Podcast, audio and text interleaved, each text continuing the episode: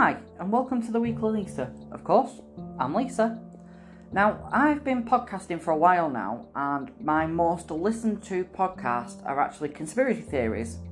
I didn't realise that so many people were so intrigued on conspiracy theories, so I'm going to try and put as many of them together as I possibly can and start firing them out, as well as other podcasts.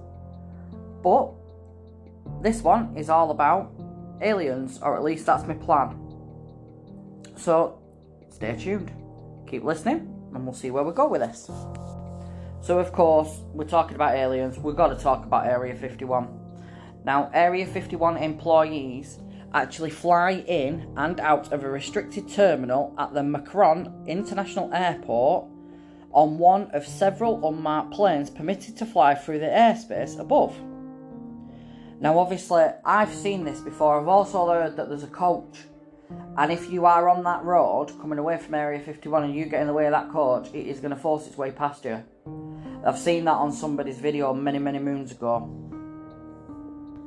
So, of course, it's there's a lot of controversy around Area 51. In 1955, the area was selected by the CIA as a testing site for the Lockheed U 2, a high altitude reconnaissance aircraft. President D. Dwight D. Eisenhower authorized the testing.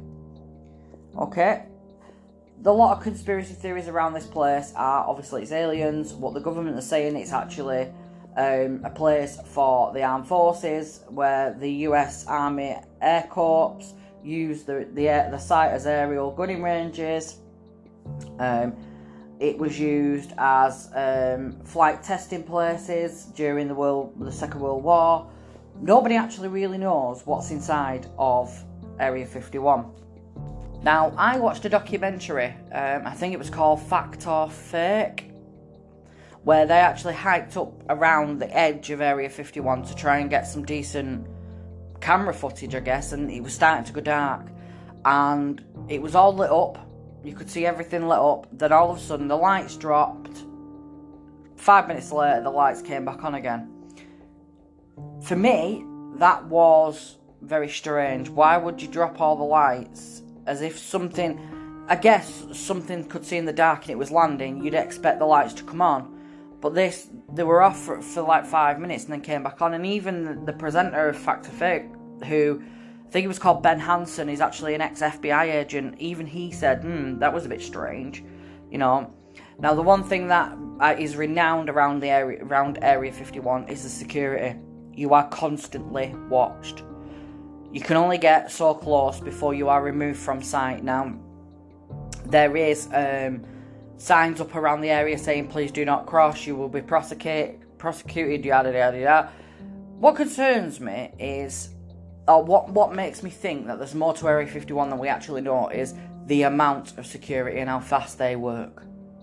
How fast they're on top of you, they're constantly watching you at all times. If you're not being watched by a person, you're being watched by a camera. But why? Most military bases, including in the UK, have a soldier stationed at the gate. You can't get through that gate unless you've got ID or a reason to be on there. So explain to me why Area 51 has their own private military. Why? Is that to keep the the spirit alive of that's where aliens were, or is there really aliens at Area 51? It's a really common thought that, and I know a lot of people do think like that including myself. So we're going to move slightly away from um, Area 51 now. Um, on in December 1949, True Magazine published an article by Donald Keyhoe titled "The Flying Saucers Are Real." Keyhoe, a former major in the U.S. Marines, claimed that elements within the Air Force knew that sources, saucers existed and had concluded they are likely interplanetary. A lot of things seem to happen in 1949. There's another one for you. In October and November 1949, journalist Frank Scully published two columns in Variety claiming that dead extra, extra, extra, good God, extraterrestrial beings were being recovered from flying saucer crashed, crash based on what he said was reported to him by scienti- scientists involved. His 1950 book, Behind the Flying Saucers, explained the theme, adding that there were two such incidents in Arizona and one in New Mexico. Well, we all know what the New Mexico was. That was Roswell, obviously.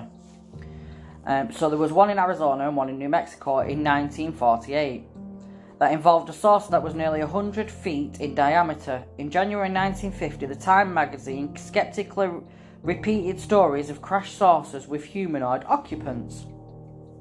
It was later revealed that Scully had been the victim of two veter- veteran confident artist. What? Con- confidence artists. In 1952 and 1956, True magazine published articles by San Francisco Chronicle reporter John Philip Cahn that proposed to expose Newton and Dr. Gee as an oil con artist who had hoaxed Scully. Okay then.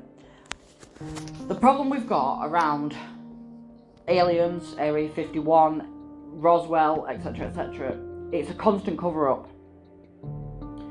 What happened there, unless you were there in that moment, nobody knows. And I'm pretty sure that most of that those that were there were silenced for a reason. Now, could we realistically have aliens on this planet and live feeling safe?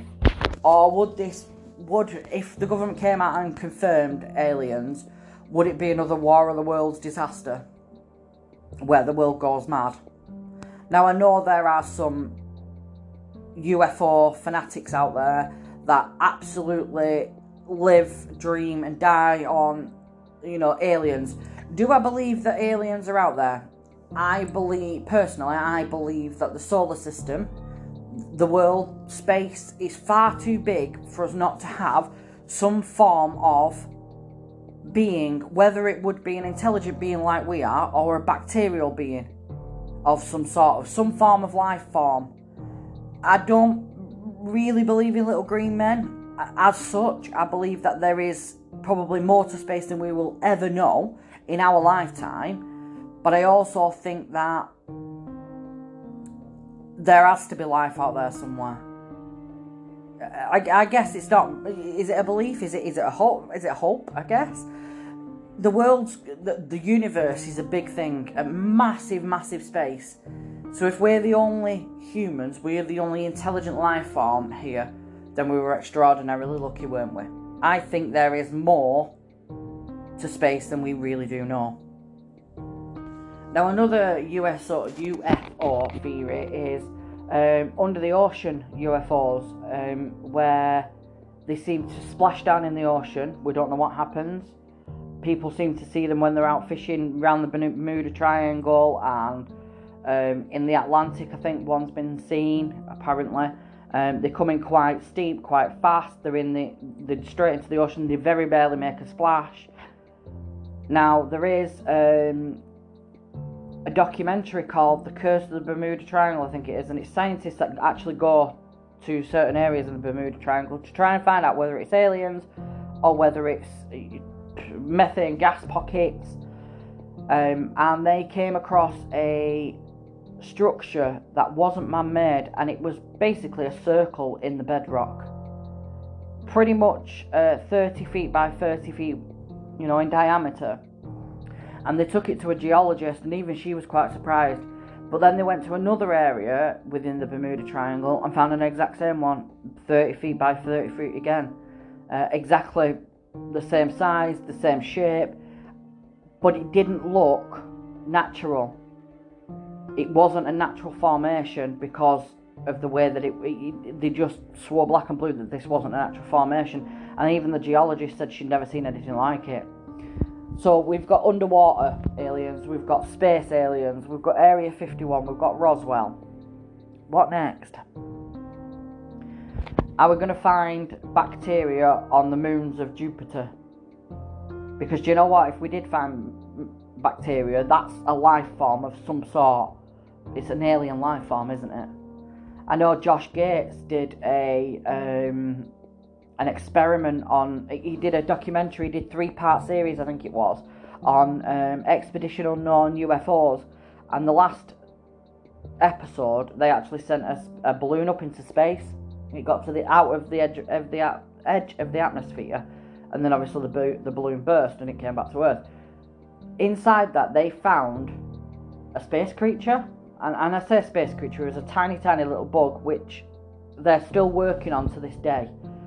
But does that say that there is aliens? To me, yes.